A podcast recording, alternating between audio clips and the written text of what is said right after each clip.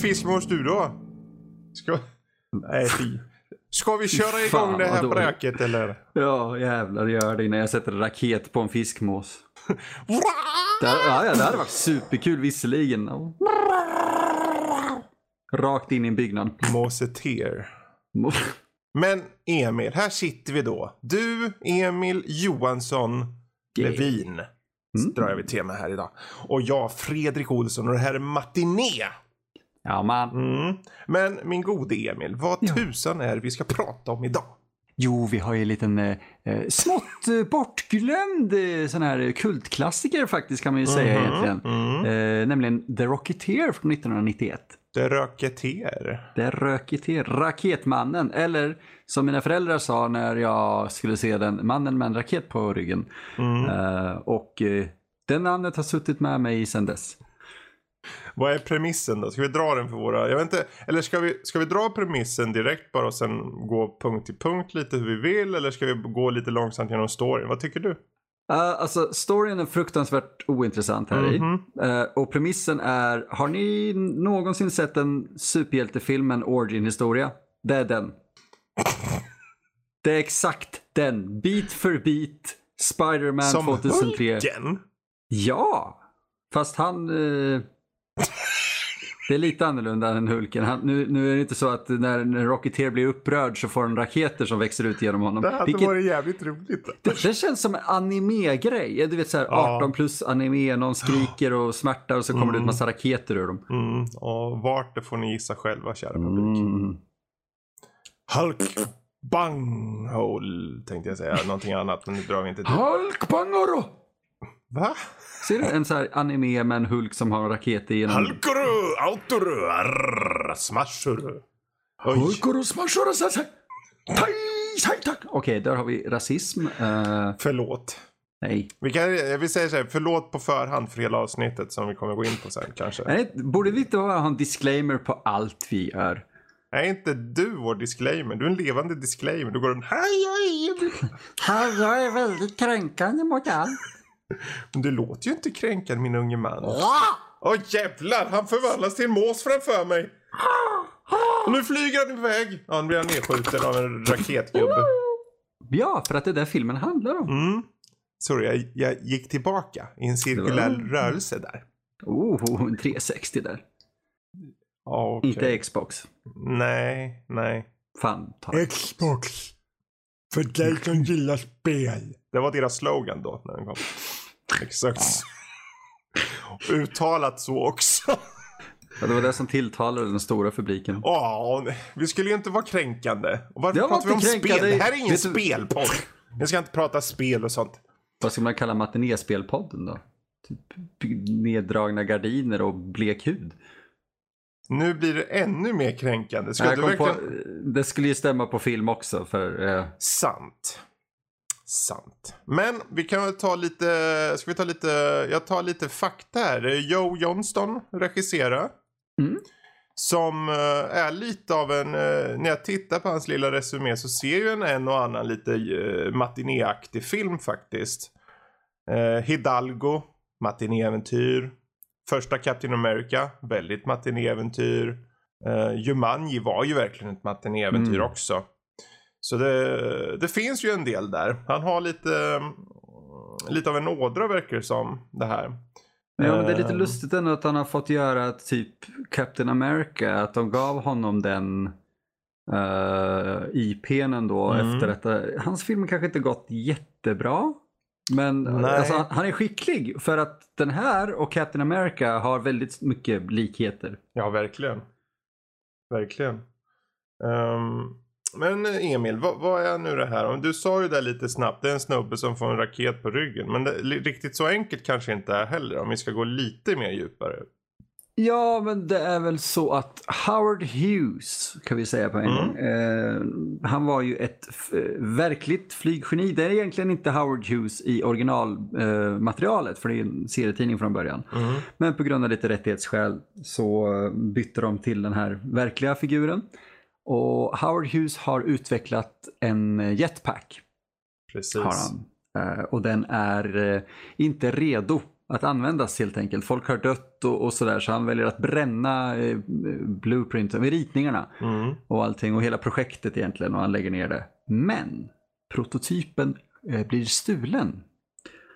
Eh, och eh, så kommer eh, en bunt färgstarka karaktärer från Tyskland under 30-40-talet. Vi behöver inte, det, man vet inte vilka de är än riktigt Mm. nämligen, så vi bara Vem är där. vem? Vem är var? Och hur och när? Mm. Ja, Eller något, exakt. jag vet inte. Nej, men um, lite så. Mm. Eh, Ni, får, och- ni får titta själva säger jag bara. Men um, Ja, jag tycker ni bör göra det. Den är... Den är, Mm. ja, vi, det här är ju inte Kultpodden. Eller så. Den här är supermysig. Den här tycker jag definitivt att ni ska ta och se. Eh, För, eh, eh, ja. Det- Den här eh, jetpacken i alla fall hamnar eh, i händerna på en flygare, och han, eller en- på en pilot och hans eh, mekanikervän kan man väl säga. Vilket, som agerar Uncle Ben i den här metaforen helt enkelt. Eh, med ett mindre tragiskt öde kanske. ja. Men eh, spelad av Alan Arkin. Då, han är den- bra Ellen Arkin. Han är ju Alan bra i Arkin- allt han gör nästan tycker jag. Oh ja. Men han har varit gammal sedan dess liksom. Han var ju väldigt tydligt föråldrad i den här i alla fall. Mustaschen har, det är ju bara en... Det är ju bara liksom... Eh, med, med liksom eh, så här tejp eller någonting känns det som. Men, väldigt- Vänta här nu. Inne, vänta. Vad innebär en mustasch som är... Det betyder bara att det är en fake musche så långt man bara tittar bara. Det där skriker Ja. fake. Alltså det är liksom de har det är så här eh, dubbelhäftande tejp på baksidan av den jävla muschen känns det som. Vet du Men, vad eh, en sån mustasch gör? Det är så förbannat ont att ta av en sån mustasch. Tro mig, jag vet också. Ja, du, ja exakt, just det. Men eh, han i alla fall, han är ju då både mekaniker och eh, jag vet inte vad han är för någonting. Han är ju uppenbarligen väldigt eh, skicklig på det här med det mekaniska. För han hjälper ju till att fixa lite och dona med den här lilla jetpacken sen va. Ja, han är lite av en uppfinnare och innovatör Mm. och så. Eh, Men eh, den här jetpacken hamnar ju hos, eh, ja vad heter karaktären? Jag kallar Cliff. honom hela tiden. Cliff heter han. Eh, Och, och, och Alan Arkin, för jag kommer inte ihåg vad han hette heller. Han heter Peavy. Ah, gud. Cliff och Peavy eh, helt, får helt enkelt den här eh, jetpacken till Mm. sig av en slump. Och de eh, håller den lite, först vet de inte att de har den, sen håller de den, de, den gömd. Eh, och de kommer på, för jag vill inte avslöja riktigt varför saker och ting händer. För att Mm. storyn är så extremt förutsägbar att det är kul att se filmen. Och det, det, det är ju väldigt, du vet vad du får när du ser den, men du ser den för upplevelsen. Ja. Alltså det är ju, om det är någon film som gör, eh, gör skäl till att vara här i matiné så är det ju den här filmen. Åh gud, Det här är ju nästan formulär 1A matiné-äventyr. Ja, ja, på det här sättet. eh, På ett bra med- sätt. På ett väldigt bra sätt. Alltså har du tänkt på i princip vad den hyllar? Ja, Det, det, det är typ en remake av de här gamla du vet, biografserialerna från 30-talet. Typ Mm. King of the Rocketman och vad heter det mer? Jag skrev upp någon mer här som heter typ Captain Cody eller någonting. Alltså den är ju inte bara det utan det är ju lite av en, um, det är ju referenser till estetiken av eh, uh, 30-40-tals strips, strippar. Sådana här, uh, alltså det fanns ju för liksom Mandrake, de här klassiska liksom uh, deckarberättelserna som kunde gå vecka till vecka. Mm. Där finns det också. Och det ser man till viss del framförallt. För Dick Tracy-filmen som kom kanske året innan hade ju mycket av Jag tror det kom samma år faktiskt. Eh, Kom, jaha, ja men det kanske den gjorde. Jag tror den kom 90 men eh, den kom nog Mm. säkert 91. Ehm, och eh, där kände jag bara hmm, alltså det här som ansiktsmasksgrejerna till exempel var ju väldigt liknande eh, Dick Tracy och just upplägget på att det skulle vara väldigt likt antar jag då eh, förlagan på något sätt. Ehm, så det, det tyckte jag var ganska kul att se att de tagit sig tid med att Oh ja, alltså det är mycket kärlek både den här och Dick Tracy faktiskt egentligen som tyvärr båda två bombade ju. mm, Men eh, båda hade väldigt tydlig estetik just från den tiden och eh, precis som de här eh, ja, men stripsen och de här serialerna som gick på biograferna. Mm. Alltså de här, du vet Flash Gordon, Blix yes. Gordon. Ja. Det var ju också en sån här grej som eh, Star Wars exempelvis, George Lucas tog ju extremt mycket inspiration därifrån när han tog den här texten som åker upp över eh, duken inför varje episod och, Mm. och återkommande teman och allting. Det var ju typ 25 minuter inför varje långfilm så gick ju de här eh, grejerna innan filmen började. Precis, som Precis. eh, reklam på biograferna idag. Haha, fy fan. Men, men. eh, så de har ju verkligen studerat det där på ett sätt som känns lite som, du vet Indiana Jones. Det, det känns som att de, på samma sätt som Indiana Jones tog väldigt mycket från den här tiden, alltså 30-talets serials ehm, och Pulp Fiction så hämtade de, då menar jag inte filmen utan jag menar faktiskt alltså, kiosklektyr i princip. Mm. Eh, fast här är det gjort med en så här, spit shine lite grann. Det känns välputsat och, och raffinerat. Mm. Och jag är, jag är förtjust i att vi valde den faktiskt. Alltså man blir om, till att börja med, just den här tidsperioden är jag lite svag för faktiskt. Eh, Jag tycker väldigt mycket om just eh, 30-40-tal i estetiken och, och känslan som det oftast är. Mm. Eh, så på, bara där tyckte jag var riktigt kul att se den. Faktiskt. Ja, därför att de har ju verkligen återskapat hela den eh, eran, eh, eller romantiserat Mm. återskapat den eran på ett sätt som jag inte har sett i någonting annat. Eh, det är ju inte riktigt Gudfadern, men Gudfadern är också grundad mer realism. Den här har ju Precis. verkligen studerat nostalgiversionen. Och sen är det ju som sagt, det är ju ett supermatinéäventyr och då är det ju så att då får man faktiskt ta saker lite med klackspark känner jag. Jag menar, ska man gå in till exempel i Indiana Jones eller något och börja, ja men nu tycker jag ju det här är lite överdrivet. Ja, det är klart det är, för det är just vad det är. Det är ett äventyr som ska man inte liksom på något sätt var så realistiskt som det kanske skulle vara. Om det, jag menar, hade han haft ett jetpack på ryggen skulle han ju halvt bränt ihjäl sig. Även, jag menar, vad fan, flammorna i, i, i arslet där skulle ju gjort liksom förkolnader kvar av hans ben liksom. Um, men eh, man köper ganska snabbt eh, tycker jag. Jag tycker man, man köper allt i den här ganska snabbt eh, och utan problem. Det, filmen flödar snabbt framåt trots att den är typ 1,50. Ehm, Ja, den blir aldrig tråkig.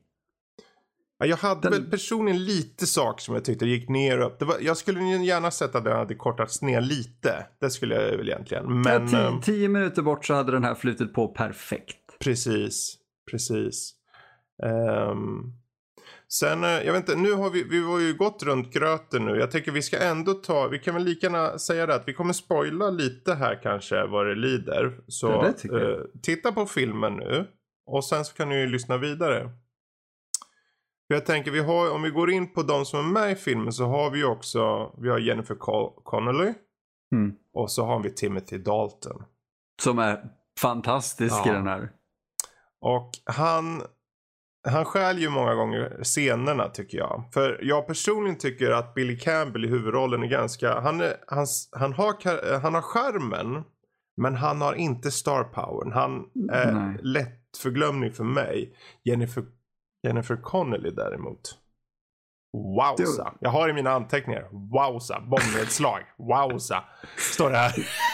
Jo men de har ju verkligen sminkat och designat henne så att hon ska vara en, en, eh, en nattsvart Alltså, eh, hon har ett nattsvart hår och väldigt Mm. röda läppar och väldigt blå ögon. Eh, Hon poppar ut. Hon poppar så bra. Alla poppar ju ändå, alltså som Billy Campbell är ju inte dålig. Det är bara att han, det är någonting känner jag så här, okej. jag ser att han inte slog igenom för att det saknas någonting. Men Timothy Dalton som nu var det här 91. Det måste ju vara typ samtidigt som, som James Bond ju. Och här gör han en over the top eh, liksom eh, vad ska man säga approach på en, en, eh, en villain. En väldigt tydlig Oh. villain liksom. Vilket jag tycker är ganska kul faktiskt. Jo men han är ju alltså en Disney-skurk vilket Ja. är tur med, eller kul med tanke på att det är Disney som har gjort den. Precis. kom ju nyss en tv-serie på den. då. Ja, i, En tecknad på Disney Channel. Ehm, Ju mindre man pratar om den desto bättre. Billy Campbell är med.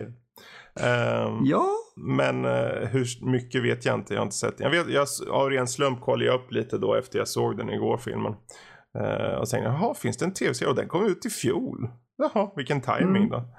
Men ehm, hur som haver. Timothy Dalton eh, tuggar verkligen scenerierna känns det som ibland. Det, um, och ibland nästan bokstavligt talat med tanke på att han är en skådespelare. Precis. Eh, i, I filmen som han spelar ett, eh, de spelar in ett shakespearianskt kostymdrama och, och de har ju verkligen målat på med den här överdrivna eh, blankversen mm. och det, det, är ganska fantastiskt. Och eh, scenografin faller över honom ja. vid ett tillfälle. Och det är så, jag vet inte, det är bara så fantastiskt att se en, en, en, en skurk spela en hjälte i filmens universum. Mm. Och sen faller hela så här, allting faller över honom. Det, det känns som en bra symbol. Ja, verkligen.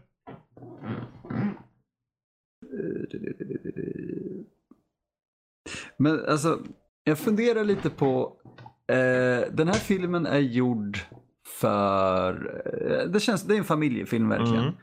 Men det finns en del referenser som jag blir lite fundersam över. Mm.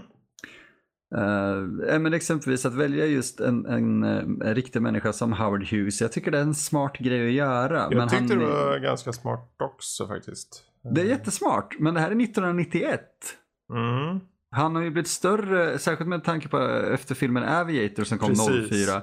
Så blev ju Howard Hughes liksom tillbaka in i rampljuset. Mm. Men 1991, hur många var det som förstod typ en referens som typ, uh, The Sucker Will Fly eller vad det är de säger när Hercules-modellen flyger ut genom När han hangaren. hoppar på, håller i den eller Precis. Och sen släpper den och springer iväg. Ja. Det, det finns ett par sådana saker som jag funderar på. Är det någon 1991 som fattade det här? uh, jag älskar Howard Hughes. Han var jag cool tycker som det fan. var bra på det sättet att, äh, för jag, jag ska säga, jag visste inte att det inte var Howard Hughes i någon originalgrej eller något. Utan jag tänkte, men vad kul att de förde in honom. För det, dels så gör det han lite mer relevant så här långt, långt senare.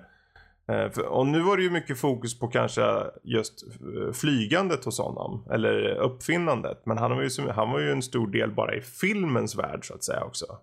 Eh, Jo, ja. Jag hade velat se honom sitta och pissa i en salong liksom och låsa in sig själv och samtidigt ha jag har byggt en jetpack. Jag hade Ja, han hade ju väldigt kända problem också. Eller ökänd Oh. för det. Men eh, Eh, jag tyckte det var kul att de tog in han i alla fall som karaktär. För att eh, jag tänker bara att om man tittar på den här kanske man rent av blir nyfiken. Bara kollar upp det som, som jag gjorde med IMDB. Men Howard Hughes känns igen kanske någon tänker då. Jag visste ju förvisso. För när han introduceras i filmen. Jaha, ja, Howard Hughes som karaktär. Okej, det kommer jag inte ens ihåg faktiskt. Ja, då presenterar jag honom på ett ganska eh, intressant manussätt egentligen. Eh, tell him Howard Hughes said that. Mm. Säger han själv om att de ska prata med presidenten och säga att det här projektet är nedlagt. Tell Precis. him Howard Hughes said that. Precis, han bestämmer. Han är väldigt så här, bestämmande. Han har stor power känns det som verkligen. Liksom. Oh, ja. Ja. Ja, hur som haver i, i berättelsen då den här eh, ja, jetpacken då som eh, Cliff och Peavy eh, kommer över. Eh, kommer sen till användning kan man säga för eh, han ehm, allting eh, sker ju i och med att det var ju bad guys som kom till den här flygplatsen och lämnade efter massor med beskjutning och allting den här jetpacken och de letar ju fortfarande efter den. Det är ju en relativt viktig sak då. Men det finns lite olika. I början kanske man är lite osäker på vem är det som egentligen vill ha den här jetpacken. Man vet ju att en viss karaktär frågar efter det. Men det finns ju ett par gangsters också. Hur är de med i bilden? Hur, vad, vad är grejen här då? Eh, så jag tycker det är lite kul med just det här eh, galleriet av karaktärer som de ändå för in. Oh ja, alltså all, allt från maffia till FBI Mm. till eh, de här skumraska tyskarna till Mary Sue-hjältar i princip. Precis. De är väldigt välgjorda. För det är lite synd för vår hjälte här. För han kör ju sitt flygplan då när eh, den här jakten i början pågår. Och hans flygplan då. För han ska ju göra sådana här eh, tävlingar va? Eller jag kommer inte ihåg vad de kallades. Men eh, det, Grand är, Nationals någonting. precis. Han är med i en flygtävling eller ställer upp i Mm. den. För, det är lite som Star Wars Episod 1 egentligen med, med Anakin som ställer upp i race för Watto. Precis. Eh, Men, och eh, planet skadas ju som sagt Ja. under eh, öppningen där. För den, i alla fall, den sköts ju sönder nu, liksom har sig. Så de har ju inte något att göra. Och då lämpligt nog hittar de ju då sagda jetpack. Eh, och för att hoppa lite, jag, vet inte, jag kommer inte ihåg vad det var emellan riktigt. Men jag tänker nu om den här, när de är på The Grand, eh, på den här showen. Och då har han kommit försenad eh, till showen. Så att en kompis till vår hjälte Cliff har tagit flygplanet som de, ett backup-flygplan kan man säga. Så, och han är utklädd till clown. Eh, och flyger runt i himlen och försöker. Men då såklart pajar ju flygplanet.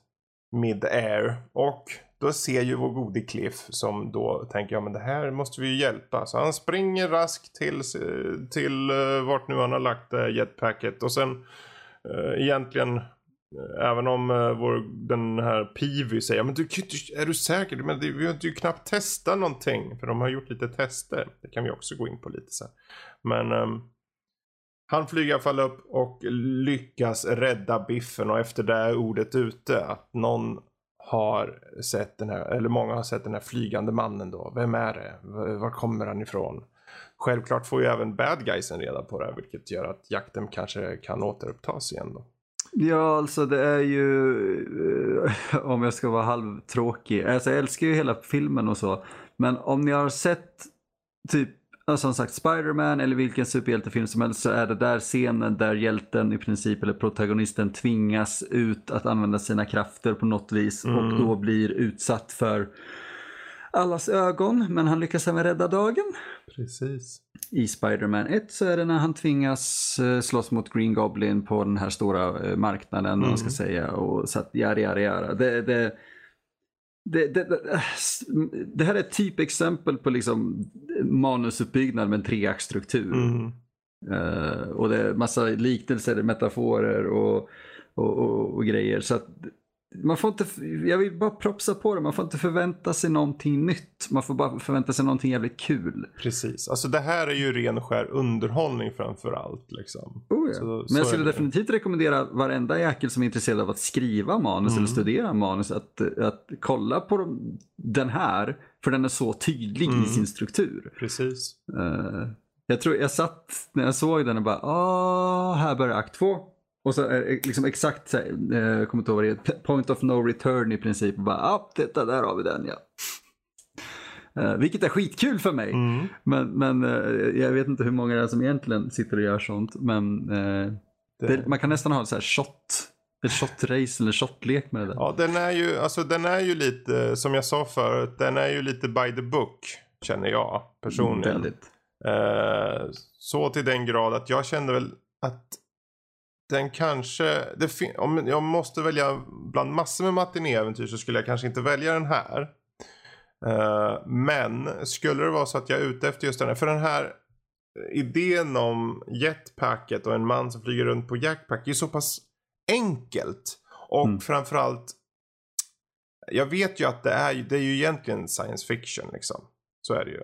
Mm. Eh, men det är ändå någonstans in the realm of believability på något sätt. Det är tillräckligt grundat. Ja, och jag tror att bara det är bra. Säg att någon bara, ja men jag skulle vilja ha någonting lite mer grundat men en, ändå ett så här schysst matinéäventyr. Då är det ju här klart som korvspad måste jag säga. Ja, men det är ju i princip en barnvänligare version av en prequel till Iron Man. Ja, ja Fast just det. Iron Man är fattig. Ja, precis. Just det. Men ehm, ja, vill vi gå vidare på berättelsen kanske? Här? Är det något du vill ta pinpointa som du tycker är kul att eh, ta upp kanske? Eh, alltså det finns en hel del egentligen, Mm. men det är så här små saker och eh, det, vad ska man säga, bara, bara scenen, det, det finns roliga saker jag tänker på för annars Ja. får jag överanalysera saker. Precis. Men eh, när Jennifer Connelly. Connelly skådespelar, när, när vi introduceras till vad hennes hon har inte mycket i den här filmen att göra egentligen. Egentligen hon, inte. Nej.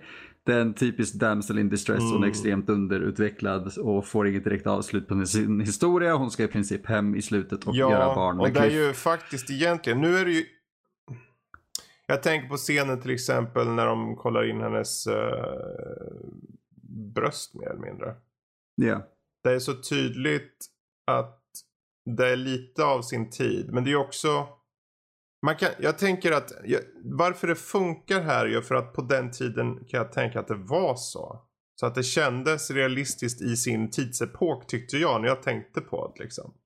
Ja, absolut. Men det har ju liksom inte ändrats jättemycket i varken hur man berättar det eller att folk gör Nej, det. precis. Det var bara så, det kändes så inzoomat där ett tag. Det var det. Det var som att de Eh. hade valt en, en 18 mm lins precis i, liksom, i den tagningen. Det bara, Mm. Oj, vad närgångna vi var nu. Jag tänkte, det, behövde ni zooma in där? Det kändes lite iffy. Men ehm, jag kunde köpa den då för vad, vad det var i storyn då. Om man ska vara är så. absolut.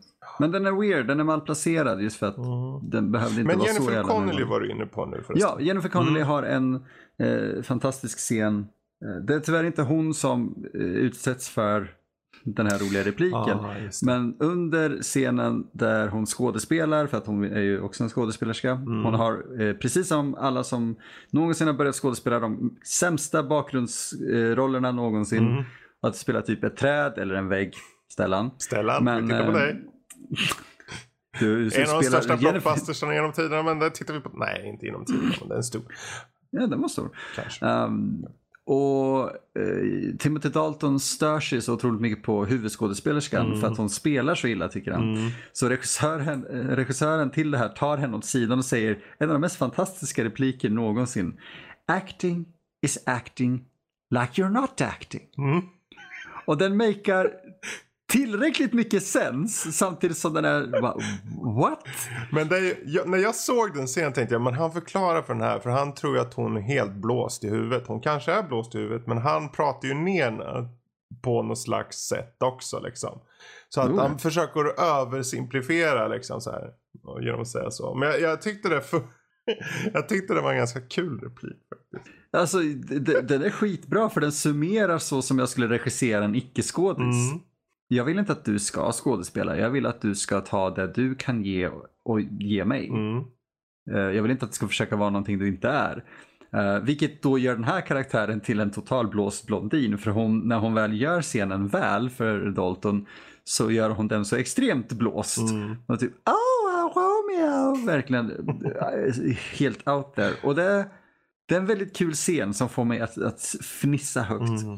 Eh, men här, vid den här scenen får ju även Dalton reda på då att eh, Cliff, han eh, äger nu en, eller han har funnit en raket som man kan montera på ryggen. Mm. Vilket gör att han självklart är ute, eller ja, vi har ju fått reda på att han är ute efter den också och nu vet han vem det är som har den. Precis. Men varför skulle en skådespelare vara ute efter en eh, raket eller en jetpack? Mm. Eh, Kan du säga mig det Fredrik? Ska vi säga det? Ja, alltså jag vill gärna hålla på det lite till men... eh, ja. ja, vi har ju det- redan det- sagt åt folk att titta på filmen. Så de som lyssnar nu har ju redan tittat allt det här. Så de vet ju. Ja, Ja, jo. så precis. Det- eh, han är ju en dundernasse. Jag menar, dundernasse. Det är liksom eh, långt senare eller en bit senare i filmen så när, eh, händer det ju ganska mycket saker på, på ett dansställe som egentligen resulterar i, att han, eh, resulterar i att han mer eller mindre kidnappar då Jennifer Connellys karaktär. Eh, kan man väl säga. Eh, för de försöker ju egentligen ta fast hennes pojkvän då. Eh, Cliff. Och det är där då, just i anknytning till den här nazistbiten, för det är då egentligen man får det svart på vitt. Eh, hon råkar hitta ett hemligt rum. Och vad är det där? Det är så tydligt där. Hon bara... Jag kommer inte ens ihåg vad hon sa, men hon sa någonting typ så här med att oh, Så hissa. Och så tittar de så är det en nazistsymbol på någon bok så här. Och sen Mm. så kommer han in där genom eh, så öppnas dörren, eh, kameran panoreras lite halvsnyggt. Jag tyckte om den scenen hur de löste den. Och han bara säger någonting. Ja, a what? Spy? Saboteur? Fascist? All of the above. Jag älskar den extremt schablonartade repliken för den levereras så Han jävla väl. alltså det är ju Timothy Dalton ska man inte underskatta. Nej, alltså han är typ det bästa i även Mm. Hot Fuzz och jag älskar allt i den filmen. Och jag, han och jag har kommit till att eh, tycka jättemycket om de senaste åren. För jag har tittat två tv-serier med honom som jag tycker är fenomenala. Framförallt Penny Dreadful. Som jag älskar. Just det. Eh, han var också med i Doom Patrol. Eh, men Eh, Hur som haver, det, är i alla fall, det här är ju en bit in i filmen nu. Och det visar sig då att han är egentligen, jag skulle säga mastermindish. Det är han som egentligen betalar de här gangsterna för att eh, försöka få tag i jetpacket. Medan han samtidigt har en lakej. Som är egentligen den kopplingen som jag gjorde först med Dick Tracy. För han har en sån väldigt tydlig ansiktsmaskgrej av något slag. Den ser väldigt uh, cartoony ut. På ett, uh, Den, den, den ser fett inte verklig ut någonstans Mm. och de borde inte ha hållit den i ljuset. Nej. När han pratar så rör Ja, sig munnen det- upp och ner som en jävla Det var väl, det är ju framförallt när han pratar den här uh, karaktären som det vart så tydligt. Men på håll och så, jag fann det ändå så här, lite mustigt, lite underhållande i sin um, fånighet på något sätt. Eh, jag, jag, jag kunde ändå leva mig in i det. Jag tror nog att ni som lyssnar också, när ni, när ni kikar på den här, eh, eller när ni kikade rättare sagt, så kanske Mm. ni också förhoppningsvis kunde leva med det. För det är ju, vi snackar ju inte supereffekter. Jag tyckte nästan att det var värre när uh, Cliffy då i början, när han satt på sig raketen och flög iväg lite, Det- var lite mer tydlig. Det var lite så här Superman från eh, början på 80-tal sådär, fast lite, lite bättre. Eh, Ja, sen, du, vissa scener där när han flyger genom majsfältet eller vad fan det är för något. mm. Och sen är de några hillbillies bara, eh, that's a, vad fan, någonting med en gopher bara, oh that's a quick gopher. Man ser ju bara att det flyger saker ur majsfältet eller vad det är. Och de bara, det, är, det är snyggt gjort många gånger, Ja. inte alltid. Vet vilka det är som är ansvariga över effekterna? nej, ILM. det är ILM. Jag Mm. tänkte ju säga ILM för det känns som att det alltid är ILM. Det är typ Ja. alltid ILM. Om man gör Star Wars-koppling igen här. Mm. Eh, eh, jag tycker ju att på samma sätt som han, eh, He- Hejdukens ansiktsmask är du vet, komisk Mm. när han pratar.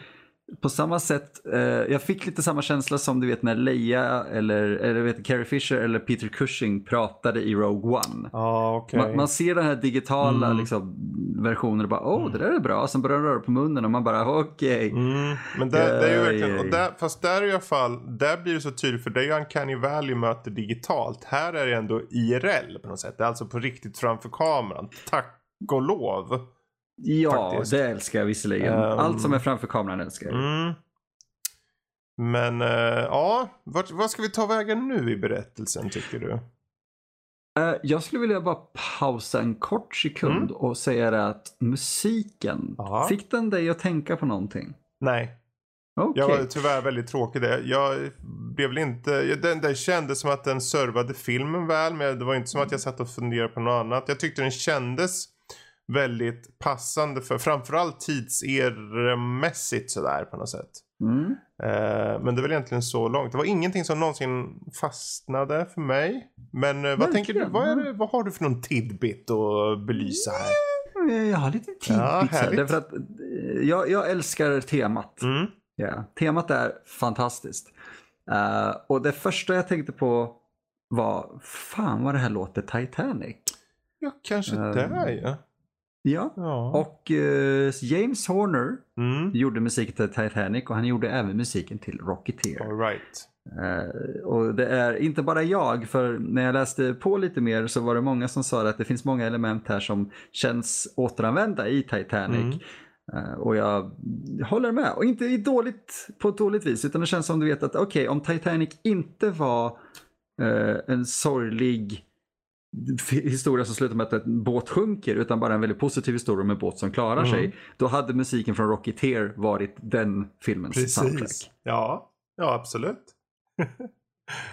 Men det finns ju en del, jag, jag tycker ju att som film i, i, på, på en, ur en teknisk aspekt. Det här är en film från 91. Jag tycker den är Mm. väldigt välgjord. Extremt. Jag är imponerad. Den ser bra ut Mm. fortfarande.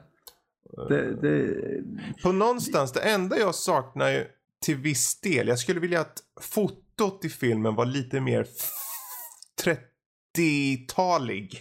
Jag vet inte hur jag ska förklara det. Att det ska vara lite mer grynigt, att det ska kännas lite mer. Ah. Inte nog mycket, men bara någonting som adderar lite till, till epoken så.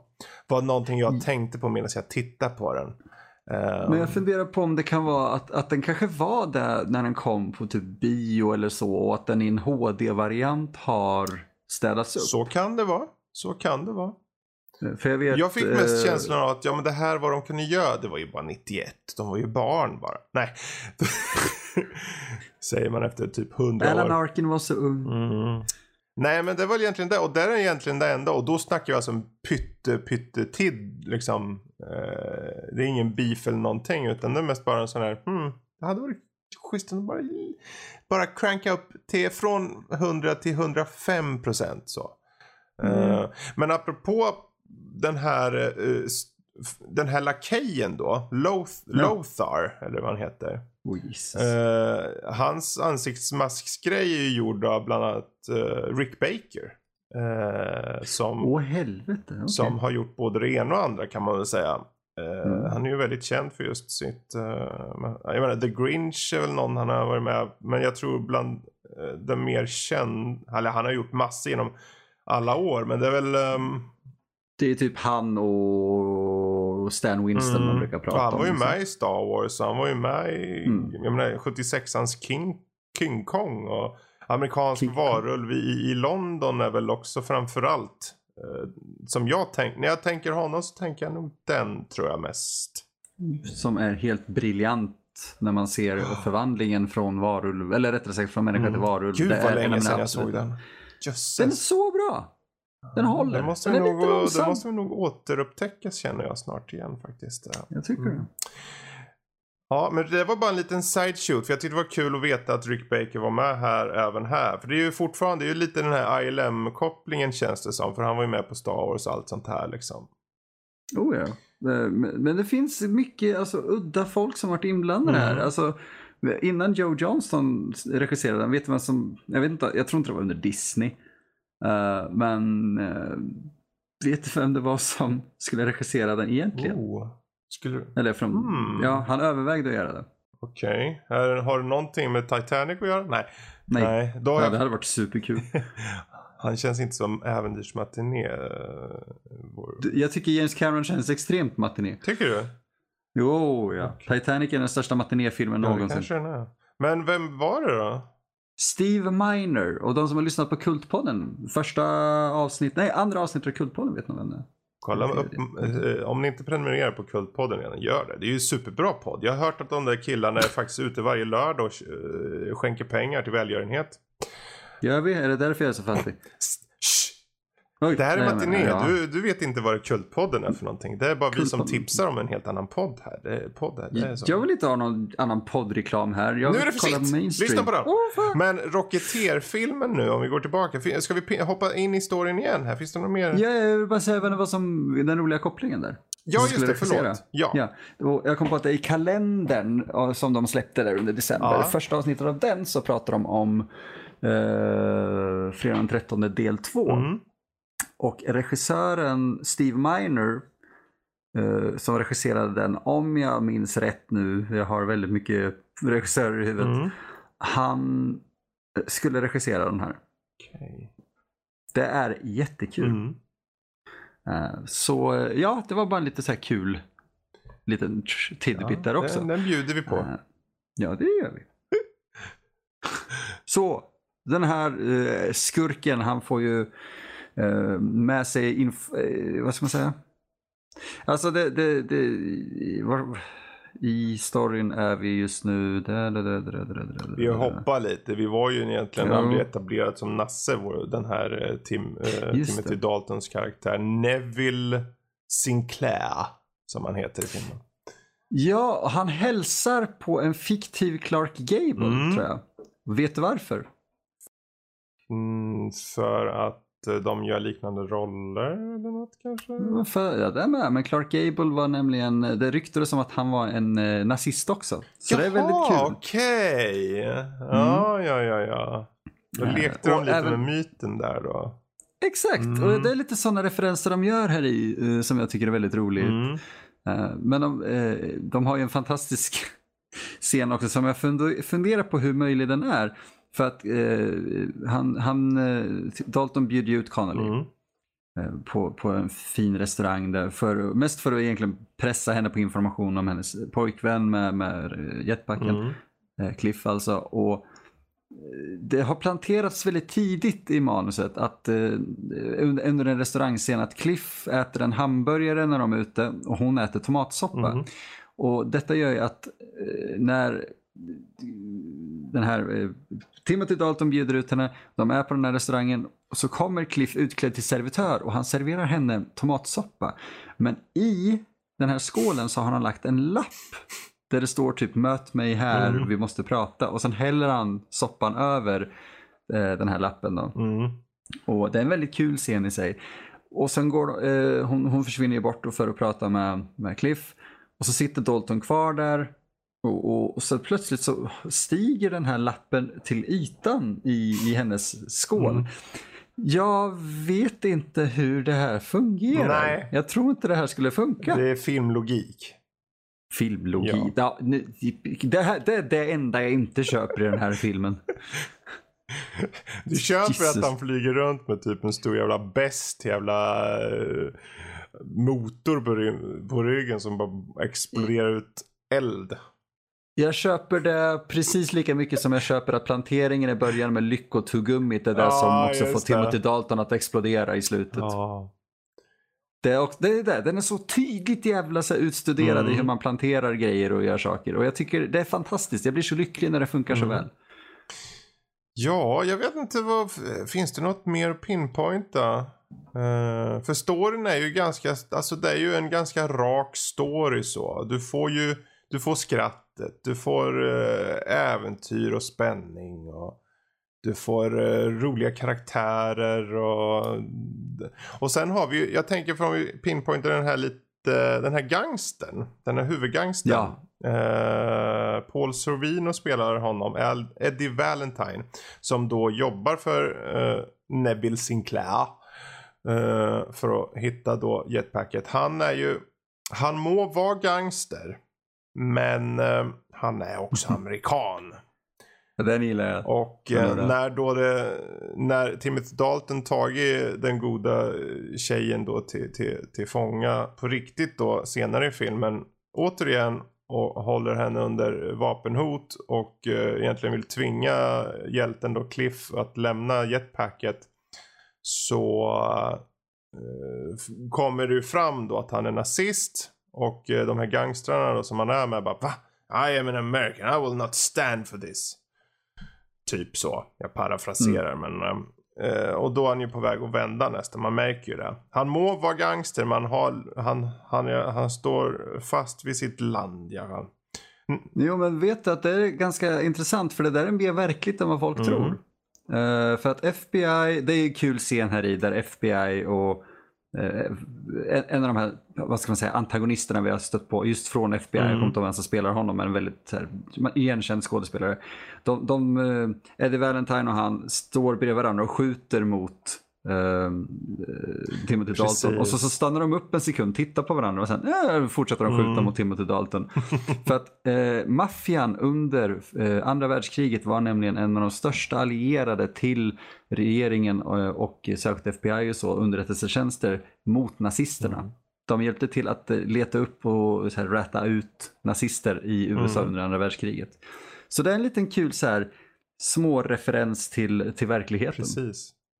Det, det, jag ska inte säga slaget men den striden om man ska kalla det så. För det börjar ju med som vi sa nu att eh, det kommer fram då att eh, han är nazist, Neville uh, Sinclair. Mm. Varpå då det ser ut som att gangstrarna är på väg att vända mot honom då. Men då har ju Neville Sinclair, för just då, för det här etablerar de ganska tidigt. Det är ju precis som du var inne på just att manuset eh, är så tydligt strukturerat så att det liksom de introducerar, ja, nu är det en upptäcktsfärd med eh, en blimp eller en zeppelinare som tar sig över eh, USA för att visa upp visas upp och allt det här. Men det är ju såklart en ruse för på den så är det ju inget annat än en bunt nazister. Usch! Alltså, jag, jag bara väntade på du vet, att ett övre lager av så här, tyg på Mm. den här blimpen skulle du vet, blåsa bort och så skulle hela svastikan Precis. sitta under det. You expected nothing! Och bara, ah. Men han har i alla fall tur då för precis när de är på väg att vända sig mot honom då kommer en bunt nazister ut ur buskagen och nu, är det ju, nu ser det illa ut. Men då tänds ljusen på dem för då är det stora strålkastare och då är FBI där. Exakt. Så nu är alla där. och så blir det som du sa då, som den här gunfighten liksom. Uh, så... Och jag måste säga att jag älskar ju de här Tommy Gunsen. Oh. Vilken film som än har Tommy Guns och det är briljant. Mm.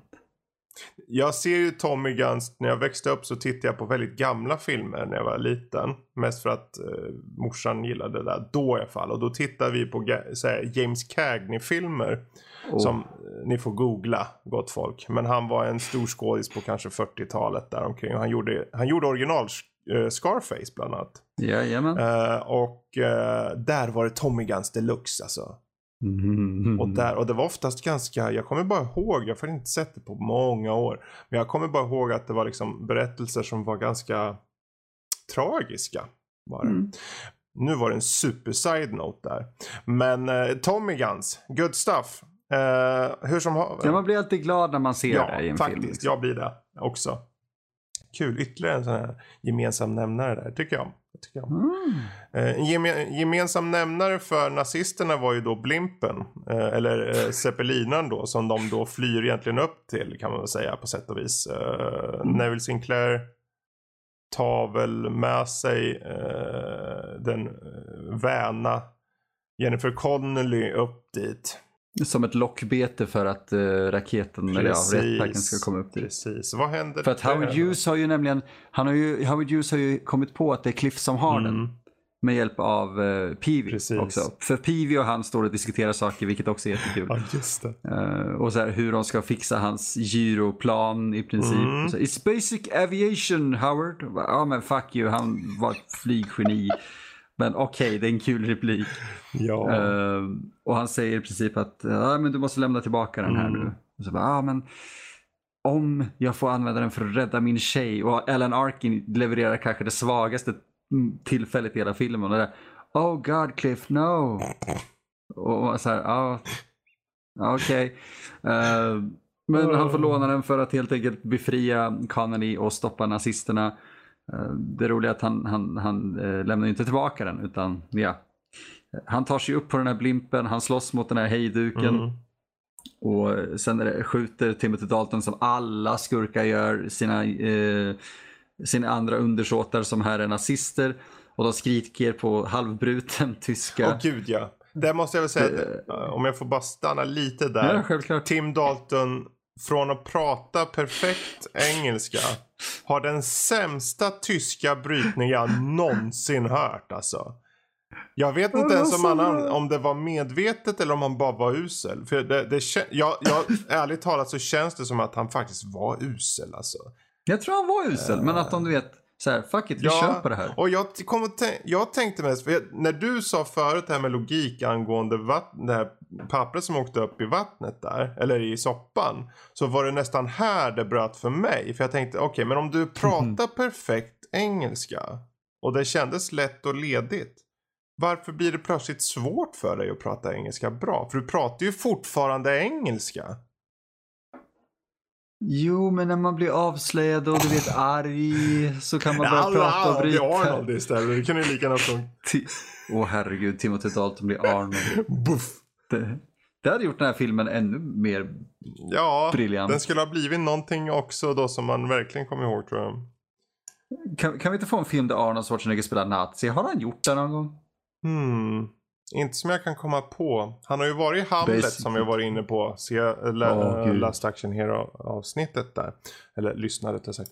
Um... Hamlet var nazist alltså? Nej, men jag, tänker, ni där, folk? jag tänkte mest att han har gjort mycket saker. Han har ju till och med gjort Hamlet. Men jag kommer ta med tusan ihåg om han någonsin gjort någon nazist. Han har ju varit mm. ryss, har han ju Arnold. Ja, I den här Red, Red uh, Heat, eller vad den heter. Ja. Um, men jag kommer inte på om den gode Arnold. Men nu, nu ska vi prata om Arnold nu. Det får vi ta i någon annan film här. Um, vart var vi nu? Timothy Daltons tyska. tyska. Ja, hur som av. Han står då och pratar sig, tyska eh, på engelska med tyskt. Fast det är så dåligt. Till och med jag gör det bättre nu. Men ja. eh, det slutar ju inte. För som du sa, du, det, hans hejdukar, de liksom av nästan, nästan av ren dumhet så ramlar ju många ur fönstren. Vissa ramlar ur fönstren och vissa typ. ramlar på, ja, av en luger. Ja. ja, en luger. Ja, det blir mer än en knuff. Ehm, men, men jag tänker inte, en av de där hejdukarna som du vet inte hade något ansiktshår, precis som ingen ond, riktigt ond Ja, nazist i någon film har. Han såg exakt ut som snubben ifrån Indiana Jones. Fast utan han var, hår. ja, en utmärglad version. Exakt. ja. Det ser ut som du vet, åh, nu har vi en cosplayer här som ska spela en roll Men det i var ju en sån andra tydlig sån. SS-snubbe skulle du föreställa. Så här svart eh, långjacka med en sån här svart hatt liknande. Alltså det kändes... Ja, men ha, har någon sett en eh, överordnad nazist? För fan i mig, ingen av dem ser ut så. Jo men det vet vi ju sen. För det var så i Indiana Jones och det är fakta. På grund av Indiana Jones så har nazister bara blivit en sån här McGuffin i filmer. Det är fan ingen som tar det på allvar längre. McGuffin. Så, men vad, vilka är skurkarna? Ah, nazister. Ja. Ah, Vad är väl en nazist? Död. okej. Nej. Eh, Vad är väl na- en nazist på slottet? Förutom alldeles, alldeles Indiana Jonesig. Fördomsfull. För. We do not like the talking mice. They cannot build stuff for us. Why do you only have black mice? Why are these mice so cheap? I do not like them. I only want Aryan mice. mice, alright? You, Only want you fix it or you mice. die! Why you have talking flying birds? I think birds know. We're gonna use gas Mm. to make birds fly. Okej, jag vet inte var vi, Vi hamnar, men jag vill se den. någonstans där. Men Det- Helt enkelt, Askungen är också fylld av nazister. är det din kontenta där? Ja, Okej. Men att kontentan det om hade gjort den bättre. Rocketeer fall. Du var ju inne på det förut. Vår gode eh, bad guy Neville. Han tror sig ha vunnit eh, det hela. På sätt och vis. Han tar på sig Ja. jetpacket, hoppar ut från den brinnande blimpen. Eh, flyger iväg. Hade han tänkt att flyga till Tyskland det, med nu ska du inte tänka för mycket här. Nej. Nej. Ehm, för sånt kan vi inte göra. Det är ungefär som när... eh, eh, Arnold spelar nej. Hamlet. Nu ska du inte bry Din buse. Nej, jag tänkte på, för, om vi går tillbaka en bit, nu bara en snabb tillbakagång här. För när de introducerar för vår hjälte eh, Cliff och Peavy att det är nazister som kanske ligger bakom allting. Det här hos Howard Hughes. Då har de en film som är tyskarnas propagandafilm. och när jag såg den tänkte jag, vänta nu. Det här är ju skitbra målat, animerat Mm. och allting. Fan vilken budget nassarna har. Det var därför de förlorade kriget. De la för mycket pengar på sin animationsdepartment. You have put too much money on the animation here. We Kill cannot have not a war budget. Jag vet, jag vet, det- ryktet är ju att Disney var nazist.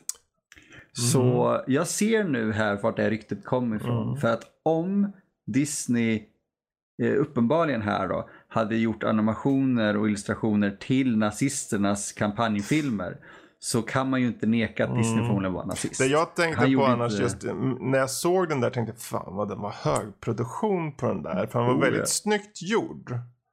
Ja, den var väldigt len, det var Ja. inga scratch Nej, marks. nej, nej. någonting. Jag tänkte jäklar. Ja men nazisterna var ju framstående i mångt och mycket och de kanske var de första som kom på det här med HD. Liksom. Ja.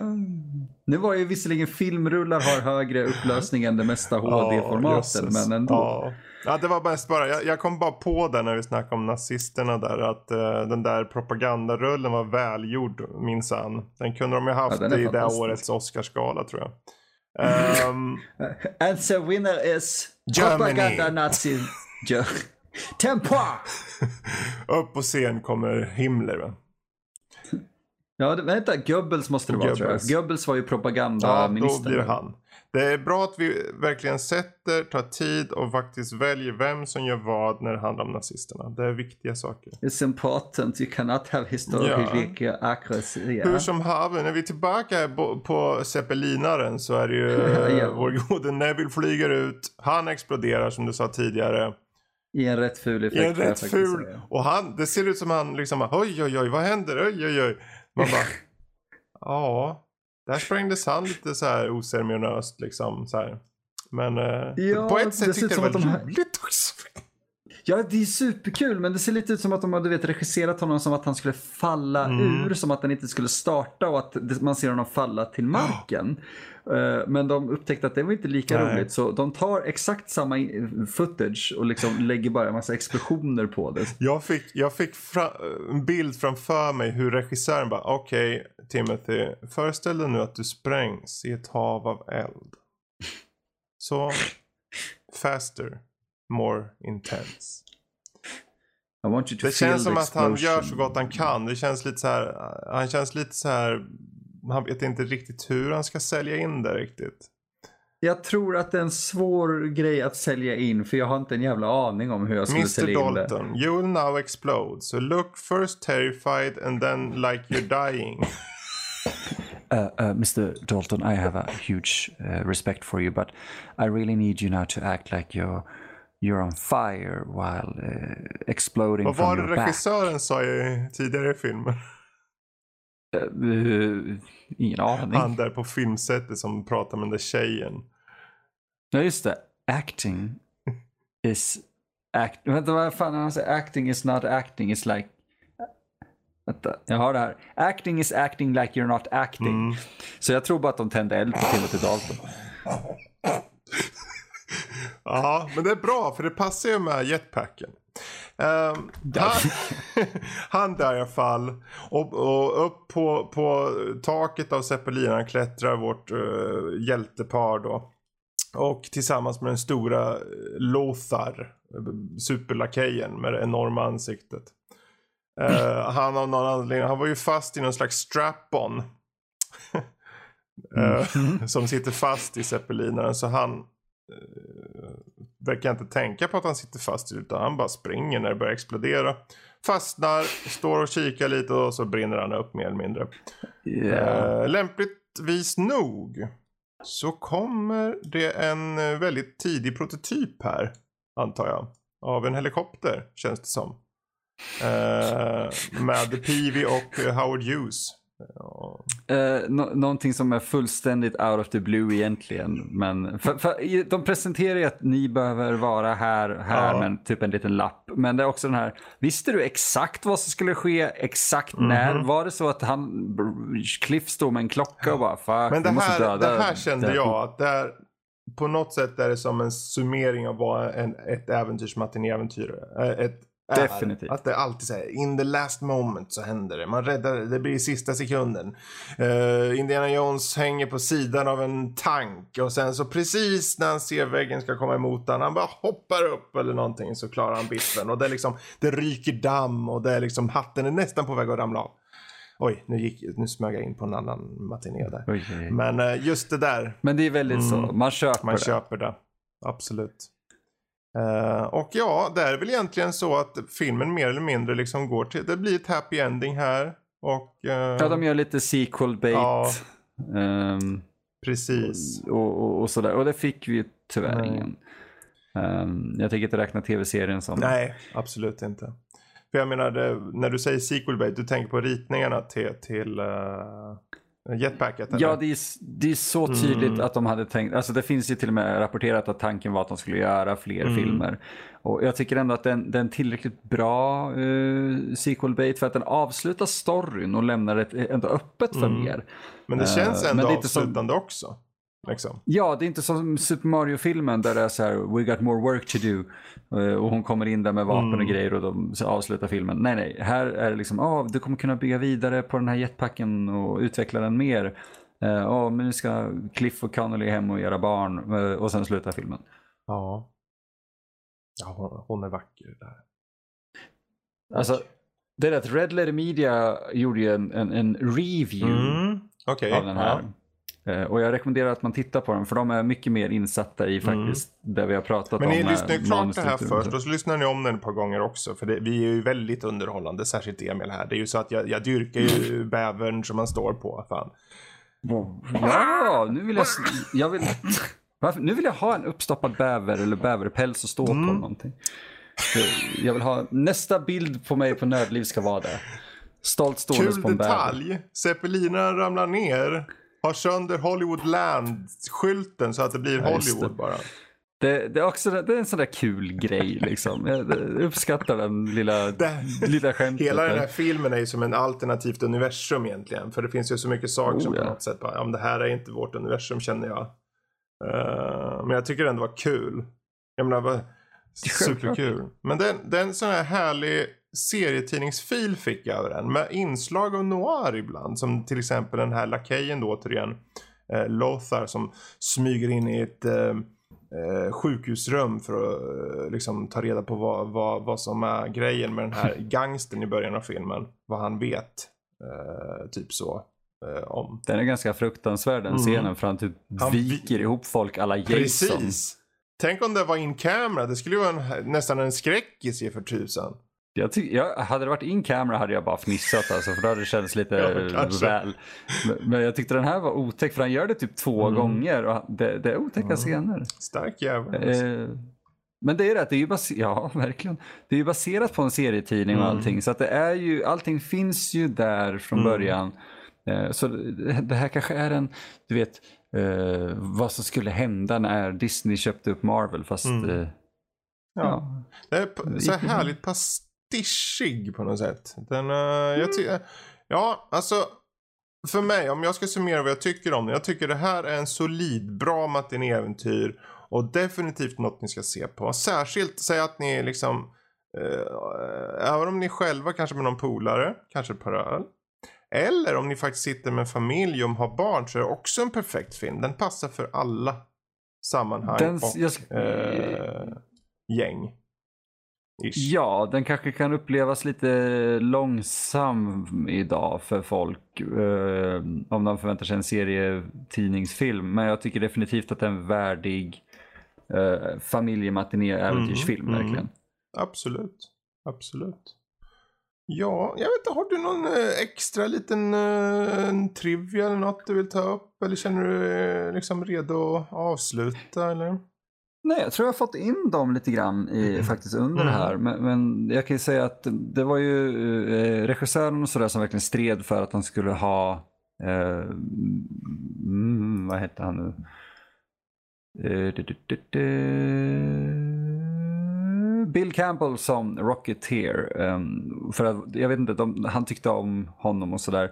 Men studion, Touchstone och Disney de ville egentligen inte ha honom utan de ville ha ett namn. Mm. De ville ha typ Tom Hanks, de ville ha Johnny Depp, de ville ha någon som verkligen kunde axla den här. Och jag kunde särskilt under Zeppelinar-sekvensen se Johnny Depp i den Mm. rollen. Den tidens Johnny Depp. Um, jag tror den föll lite just på att det inte var ett stort namn i den Jag rollen. tror det med. som Alltså, de hade... Jag tycker Billy Campbell är ju en skådis som faktiskt jag har sett i både det ena och andra. Men det, han är en sån som man ser och bara, vänta, eh, jag känner igen, han känner igen, vad hette han nu igen? Just ja, Billy Campbell ja, Billy Campbell. Så det är liksom, jag kan förstå att det, det är lite synd att det inte på å ena sidan blev någon större. För då kanske den här hade haft ett helt annat liv idag som film. Men Mm. eh, han är inte på något sätt dålig tycker jag. Utan han, speciellt i sitt utseende, känns väldigt passande. Om man ska vara så ytlig. Jag tycker det. Eh, han, han på något sätt är verkligen en, eh, en, en a good old boy liksom för just vad, vad den här eran representerar känns det som. Han, han, eh, han, han vill väl, han är hjältelig men han har brister. Eh, ja, jag tycker det, är schysst, bra. Liksom. Mm.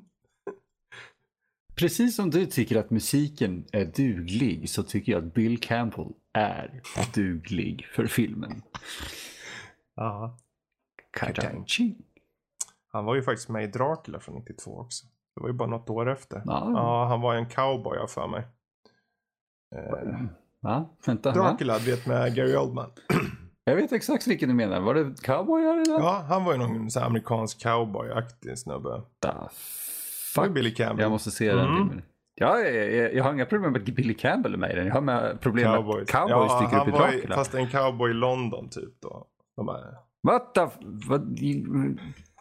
Va? Kommer du inte ihåg det här?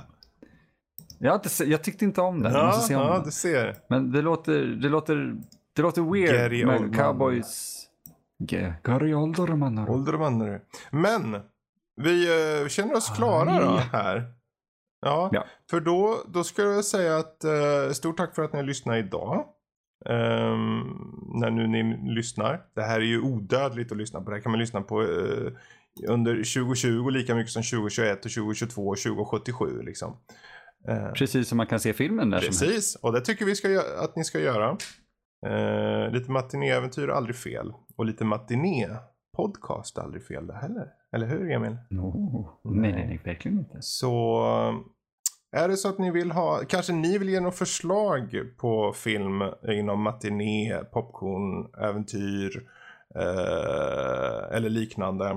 För all del, mejla in på den gamla Nörliv-mejlen info at nordlivpodcast.se Det låter lite märkligt men så är det, det är den adressen. Och säg det här skulle vara kul om Emil pratade om för han låter så fruktansvärt mysig. Är Mm. Hashtag Emil Ja, ja. är söt. Eh, gud. Don't make it trend. hashtag Emil är fisig. Dicks out igen. Så, ja, några avslutande ord. Uh, jag vill ha twerking videos men endast snubbar. Så där, där har ni det. Okej, då tar jag twerkar ut oss här nu. Tack och adjö allihopa där ute. Tack så mycket.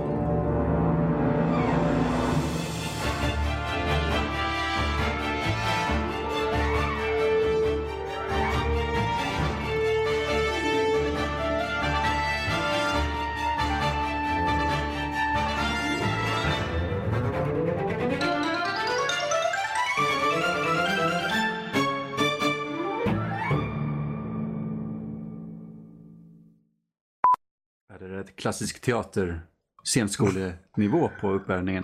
Gör måsen, gör måsen nu.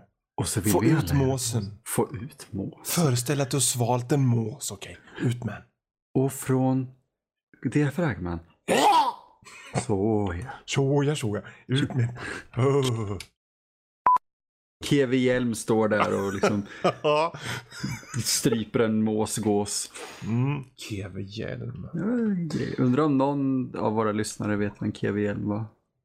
Alltså, Keve Hjelm är för mig ett mysterium på det sättet att hans namn, jag har sett hur han ser ut och så, men jag har in, jag för mig var med i någon deckare någon gång.